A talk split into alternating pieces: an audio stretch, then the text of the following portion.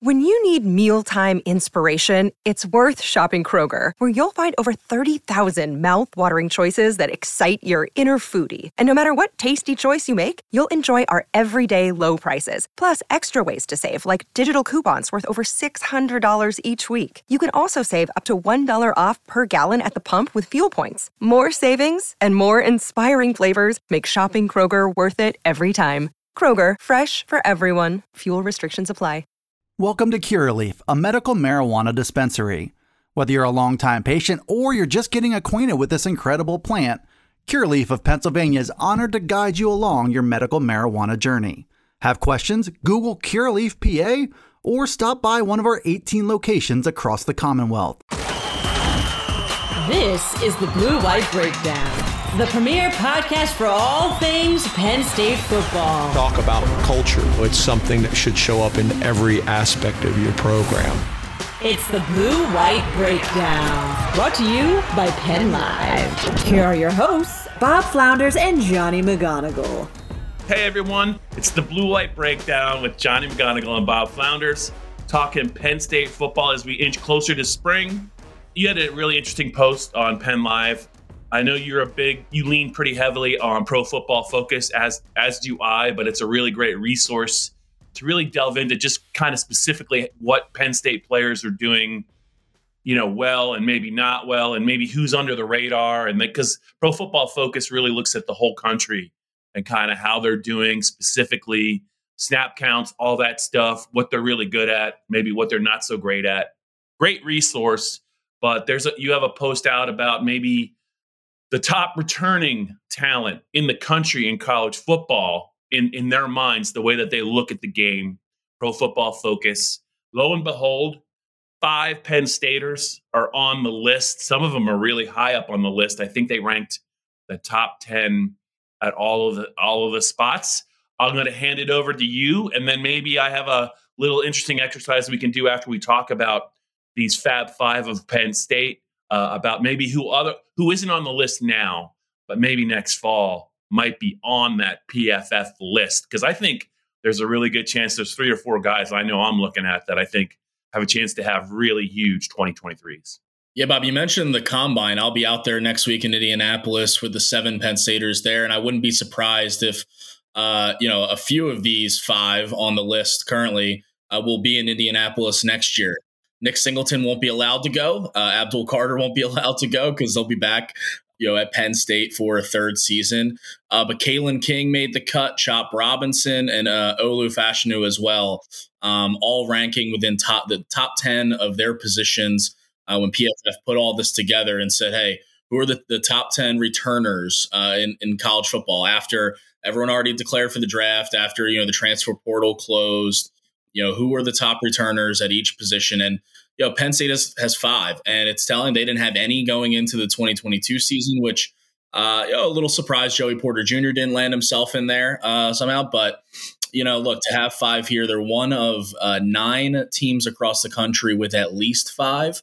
You want to give a guess as to some of those teams? I'm not going to, be, be boring podcasting to try and name all nine, Bob, but I guess you, you can you can figure who would be near the top of that list. I'm guessing. Yeah, I'm guessing there's there's a pretty bit there's a pretty nice little SEC uh, influence on the list. I'm sure a little bit of a Big Ten influence with uh, the Buckeyes, maybe Michigan, Georgia, Alabama. I don't know about Tennessee, but I'm just trying to look at some other schools. Clemson is would be another one. Is there a surprise school on the list though that really surprised you when you when you put it together?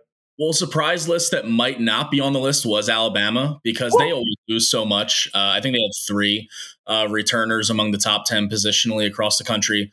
Uh, yeah, so Michigan and Georgia had eight. Um, Ohio State and Florida State had seven. Florida State's going to be good this year. Yeah, as long as Jordan Travis stays healthy, I think they're they have a good season ahead of them. And then LSU, Texas, USC, Clemson, and Penn State uh, all had five. Uh, interestingly, Clemson, all five of theirs were defensive players.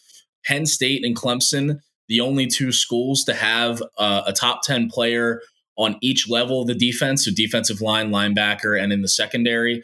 Yeah, so Penn State for them to have Nick Singleton in there, I think is I think all these guys are justified to be ranked in the top ten. And again, PFF uses their metrics, their uh, their numbers to justify all this. They're not just throwing darts at, a board here. I mean, Nick Singleton was second in the Power Five in yards after contact.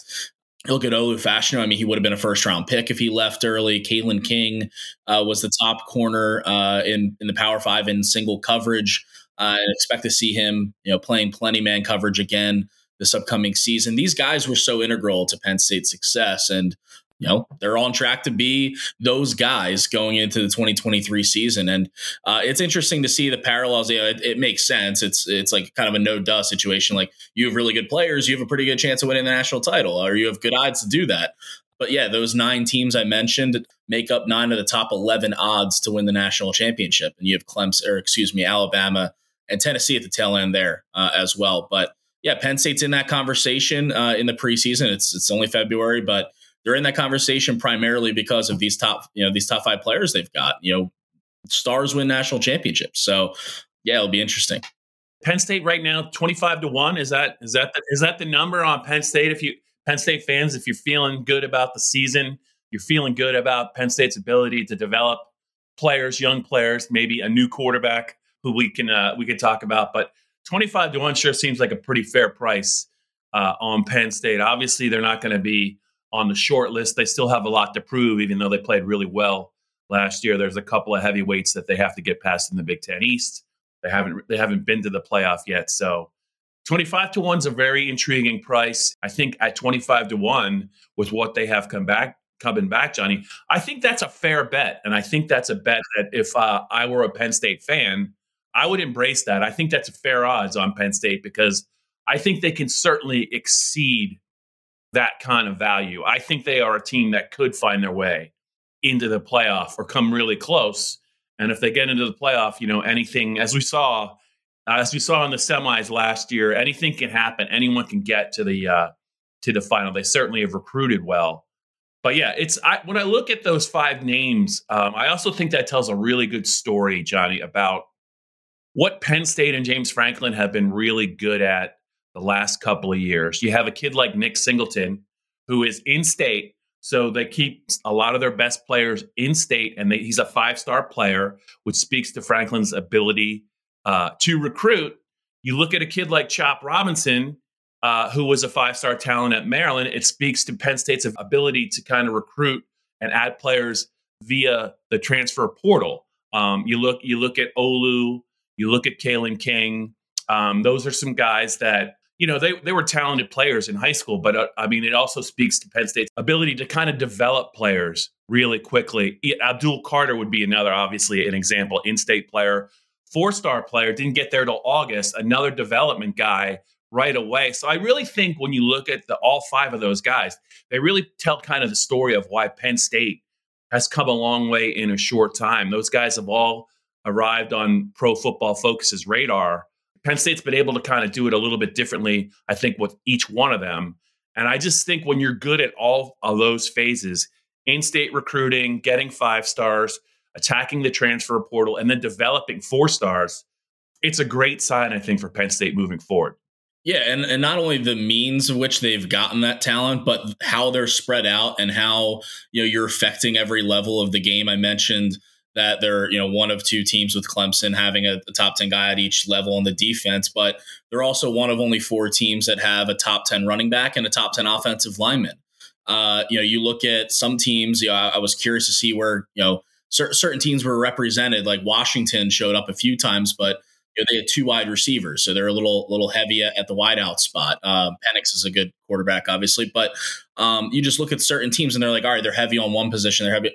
Penn State for them to have a top ten guy at running back, offensive line, defensive line, linebacker, and in the secondary. I mean, those are all phases of the game in which if you need it, you can go win it. You know, if you need to go run the ball down someone's throat, you can win it. If you need a disruptive play in the secondary, et cetera, et cetera, you need to affect the quarterback. Chop Robinson was, you know, by PFF standard, the best pass rusher in the country last year in terms of his overall uh, grade off the edge and then his pass rushing grade uh, specifically. And so I'd expect him to have another good year. And it's not just those five either. It's like those are the anchors of your team. They're the the cornerstone pieces. But when you've got an Adisa Isaac opposite Chop Robinson, when you've got you know say Drew Shelton or Caden Wallace, you know on the other side of Olu Fashanu, when you have a Kaytron Allen uh, to balance out and to to give you know Nick Singleton not only rest but give him competition, make him step up to the plate and continue uh, to perform the way that he performed as a true freshman. So, uh, Kalen King, you know, he's going to get competition from Storm Duck and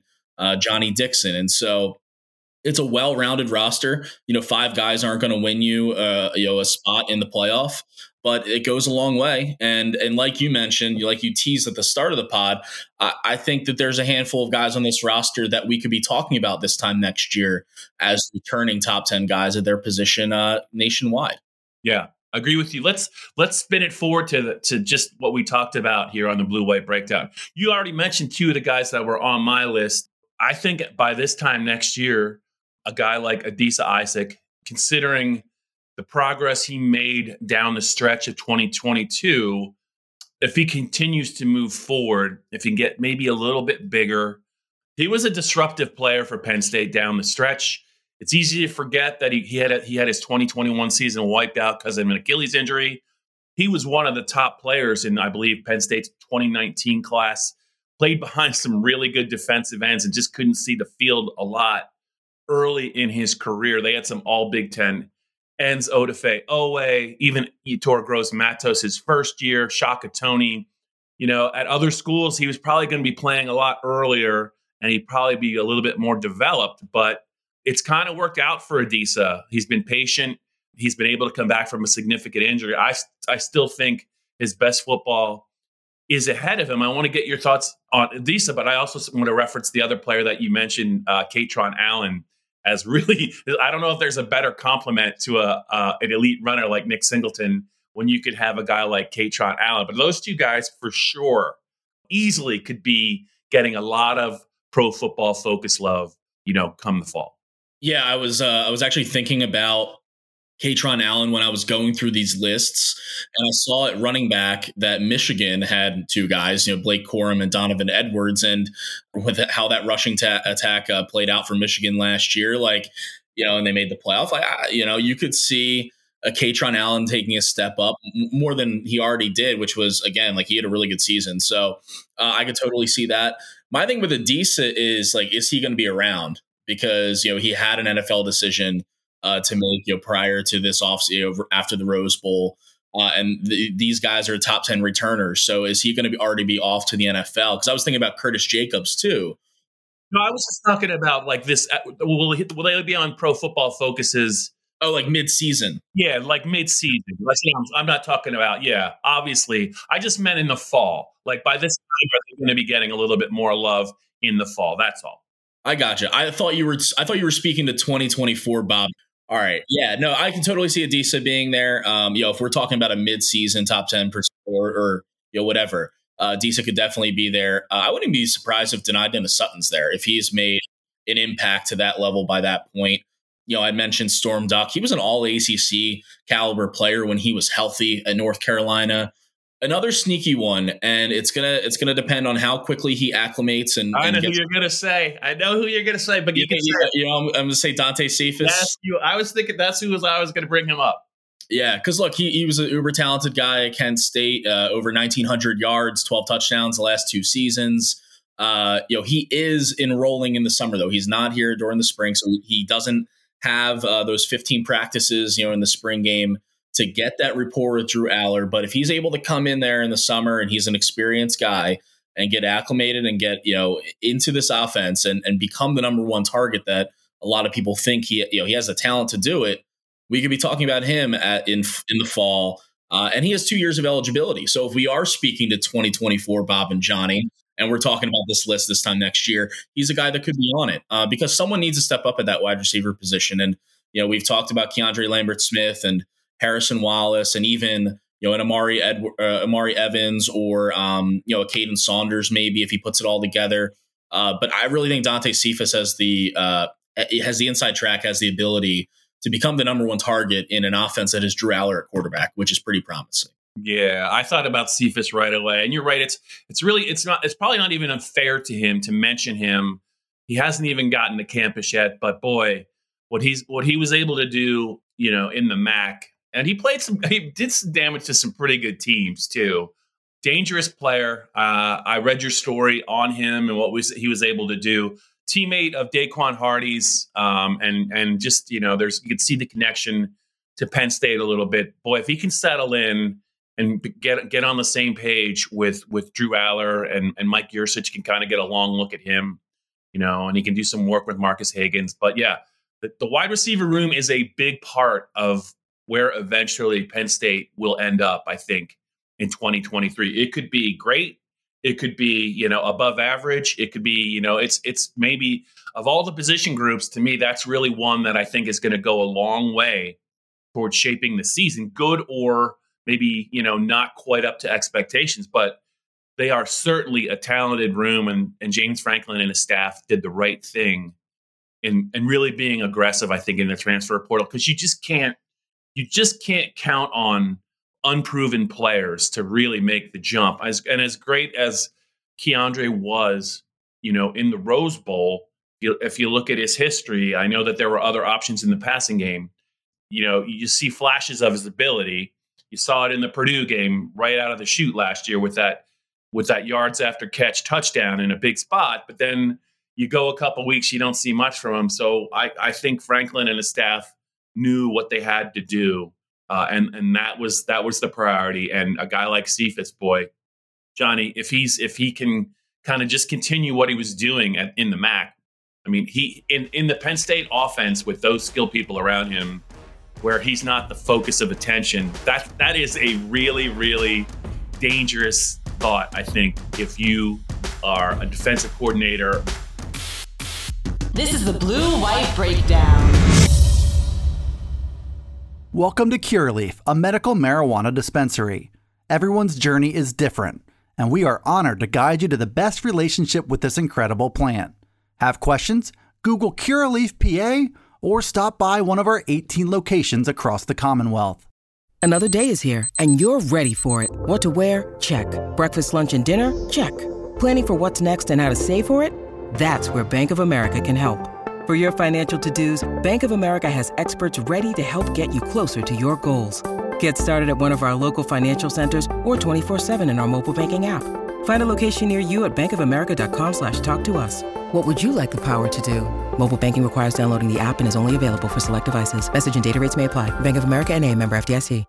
I wanted to bring up one other player, Theo Johnson. Um, I know that he's not quite the finished product yet, but when you talk about his size and how the strides he made as a blocker and what he can do in the passing game, I would think at some points he's going to make some people a little bit more aware of him. And I'm just curious to see how he would grade out, you know, with pro football focus. I know they look at a lot of different things, and Penn State maybe uses him a little bit differently than maybe they. I don't know that he's maybe a traditional tight end just yet, but at 260 pounds, he sure could be very soon. Yeah, Bobby, you took the name right out of my mouth. I, I, had, I had, two lined up, and uh, I don't want this to be like uh, us predicting a team to win, you know, the national championship in March Madness and having like twelve brackets and throwing twelve names out there, and if you know a couple of them hit, you know, oh, we get credit.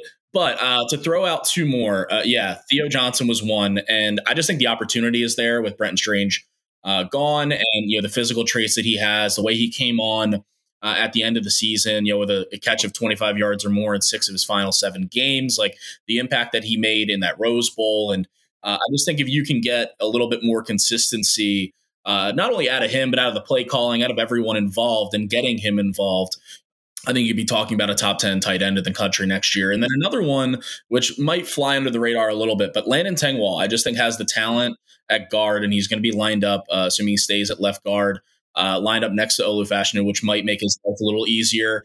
Uh, not that he'll need it, but um, he is a really talented dude. And you know, if he comes back from that injury that uh, you know he suffered prior to the Michigan game, and he's all right, you know, in spring camp and going into fall and everything, I mean, that could be a juggernaut of a left side of a line uh, for Penn State to, you know, obviously work their pass protections around and and run behind if you're Nick Singleton and Kaytron Allen. And I think that the increased attention on Olu Fashanu this season could also bring increased attention to Landon Tengwall. And I think that'll be a good thing for him because I think he's talented enough to step up to the plate uh, and deliver on that um, on that attention, on that recognition. Yeah, I, I, just think that the Penn State offensive line has a chance here to really be the, the anchor of this team. You know, it was a positive last year, and for, for the outsider, for the for the national uh, talking head or so, that, that it, it might not have been you know, really on their radar. It still might not be on their radar, but I think this Penn State offensive line has a real chance, and uh, Tengwall is going to be a big part of that. Yeah, I think if you're a Penn State fan and you were following the winter workouts closely, it was good to see Olu. Kind of, he got, I think he got a shout out as a as a worker, but just to see him running and moving around with what he was dealing with with his injury. I mean, it was a knee injury. I think everyone they, they haven't said it, but I think most people know he was dealing with something. I think lower body related, and I think they were erring on the side of caution by by holding him out. But he was when he decided to come back. Question: I was always curious about when he was actually going to be able to start running and doing those kinds of things. I think it's a really good sign uh, that he is definitely rounding back into form. He is a big, even in the picture, he just looks good. He just looks like he is a athletic big left tackle. So kudos to Penn State for developing him. One more player I wanted to talk about with regard to I know you said we mentioned a lot of players, but on, honestly, Johnny, these got they have a lot of good players. They really do. There's a couple players that we could talk about um, that wouldn't surprise me, but at this point, it would be a reach. I just wonder the player I'm going to mention. I don't know if he's ever going to be maybe a model great grader by Pro Football Focus because of the way he is kind of what his game's about. Curtis Jacobs at outside linebacker, not the biggest guy. You look at him and you look at Abdul Carter, you're talking about two different body types, um, but they both can run. Abdul Carter is more of, I think, of an all around disruptor, but Curtis.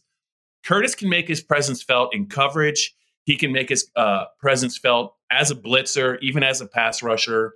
Experienced player came back, and I, I think he's right around 230 pounds. And maybe that's just ideal for him. Maybe you don't want to get him too much bigger. But I think when you're going to talk about linebackers in college football in 2023 in the fall, especially outside and especially maybe a linebacker in space, I don't know that I could name, you know, a half dozen uh, better linebackers, maybe space coverage linebackers than Curtis. I, he he was he was a high recruit. He's played he's played here for a long time. He's now familiar with Manny Diaz's defense with other teams really worried about Abdul Carter, I could I'm painting the picture of him getting not a lot of attention. And if you're not going to pay attention to Curtis Jacobs and you're an offense, um, what he can do with his speed and with his ability to recognize plays, he can end them before they get started. He definitely can. Yeah, no, I agree with you wholeheartedly there. I think he's he's the kind of talent that, like you said, can cause havoc. He he's done it already. I still go back to that Minnesota game where he had what 14 tackles he's that kind of guy. He's that kind of guy. If you don't if you don't block him, if you don't take him into account. And one last player because I, feel like, I feel like we're contractually obligated to mention uh, his name uh, during every podcast. And I already I mentioned him a little bit earlier, but Drew Allar, You know, yeah. How can you not? I mean, one I have to mention him, but but no, honestly, I mean, if we're, if we're talking about top ten players of their position uh, in the country, he's a five star guy. He has all the tools. We've seen it uh, in spurts every talent evaluator in high school saw it. As as long as as long as he doesn't hit those growing pains, and look, he's he'll be a first year starter, so we expect him to have some growing pains. He's not uh, is he God? Is he superhuman? We'll find out. But no, look, I, I think he obviously has the talent, and he'll have the running game. He'll have the support. He'll have the the pieces around him, especially like we mentioned, Theo Johnson and Dante Cephas comes in. I, and I don't. It's not like a sleeper either. Like he, he's what the tenth or eleventh, you know, best odds to win the Heisman, something crazy like that. It might even be better than that. So yeah, I feel like we'd be doing uh, this podcast and our listeners a disservice if we didn't mention uh, old number fifteen uh, on the on the pod. But he's yeah, he's definitely one that, could find his way there. I agree. They don't. Penn State doesn't need its young quarterbacks to win a lot of games in the fall because of the way that they're the way that they are set up, the way that they're, you know, complementary football, the offensive line's good, the tight end room is good. If one or two of the young wideouts or one of the two transfer portal guys step up, the wide receiver room is going to be much improved, even without Parker Washington and Mitchell Tinsley. He, it's not like, you know, it's not like, you know, you know, when Trace McSorley took the training wheels off Trace McSorley in 2016 he didn't really have a lot of playing experience before that 2016 season. If if Hackenberg doesn't get hurt in that bowl game, he doesn't have any. I mean, Drew is Drew is I think a lot more comfortable than most first year starters. The talent is obvious, and I think he is a different uh, he's a different situation than Christian Hackenberg was at Penn State because Christian Hackens everything was on. Uh, he had to do everything if they were going to be in the game. And that's just not the case with Drew. And I think if he can get comfortable and he starts to relax and just let his ability take over, you know, by by October, I mean, I think absolutely he'll be a guy that should be grading out very well. And that's not to say that Beau Pribula is not a guy that at some point could make an impact on Penn State season, but I mean, we all know what the plan is. Drew's that good and he looks comfortable. He handles himself well in interviews. They don't have to ask him to win a lot of games. But the, the good thing is, though, he has the talent in the fourth quarter to win a game. I think he's shown that he was comfortable on the road at Purdue. He made some plays. He just missed a big play uh, to to Tyler Warren in that game. So I, I just think that Penn State is is if they're healthy, they're going to be really a handful, and that's why circle back to twenty five to one. Uh, you know, I, I think that's a pretty good bet on Penn State this particular year. Yeah, if you're a Penn State fan, just take the 30, 40 bucks, whatever it is that you'd spend on beer at Beaver Stadium and just, you know, log on to DraftKings and just, you know, place it on that. Uh, yeah, I think it's fine. I think it's pretty good value, especially, you know, the teams around them. Like, uh, you know, Florida State's 20 to 1. Let's see. I think Tennessee is also 25 to 1 and they lose so much. I, I just don't see that. You know, USC 14 to 1 is uh, is an interesting pull again, it's it's a gauntlet, but we saw two Big Ten teams make the college football playoff uh, last year. Uh, if they're able to if they're able to split the Ohio State Michigan games and and run the table the rest, you're looking at a playoff team. So yeah, we'll, we'll see. I, I, do think that they have the talent to do it. You know, they have the top end talent, and, and I do think they have the depth to do it as well. We we've outlined that uh, here on the blue white breakdown, Bob. Um, so yeah, I I think that they have I think it's a decent bet. I, I really do. Twenty five to one. I, I, think I think is a decent number. Yeah, I'm not even a Penn State grad. I'm a University of Scranton grad, and I'm saying I think 25 to one is absolutely a live bet. I get it now because if you're going to wait around till uh, September to, to find out how good this team is, you look at their schedule. You want to get the price, I think now's the time to get a good price on Penn State because if the season plays out the way that it could, that number is just going to decrease. So now's the time to jump on it. I don't think you're going to see it go higher I think you're only going to see it go lower. Johnny, as always, a pleasure. I know you're going to have a great time out in Indianapolis. That's still a, little, a couple days away, but we'll be back, I think, next week to talk more. I have, I have a good idea for next week, Johnny. I'll talk to you about it after we get done with this podcast uh, that'll lead into the combine, which, I mean, it's always spread out, right? But it really begins to get interesting next week with the combine, combine correct? Yeah, yeah, absolutely. Yeah, next week um, I'll be driving out from Pittsburgh to Indy and, and talking to. I think I'll be there long enough to talk to everyone that Penn State's sending out there. They're sending seven guys. Yeah, uh, you know, especially Joey Porter Jr., Jair Brown, like you know, guys who could go in Joey's case the first round. You're looking at maybe second, third, fourth rounders. Brenton Strange. So yeah, well, they'll be available for interviews, and I'll be I'll be there at the convention center in Indy. Looking forward to it. Beautiful, love to hear it. All right, guys, we'll be back next week. Have a great weekend. Stay. It's going to get warm on, on Thursday, so stay cool. I, I can't believe I said that during the winter. This has been the Blue White Breakdown, brought to you by Penn Live.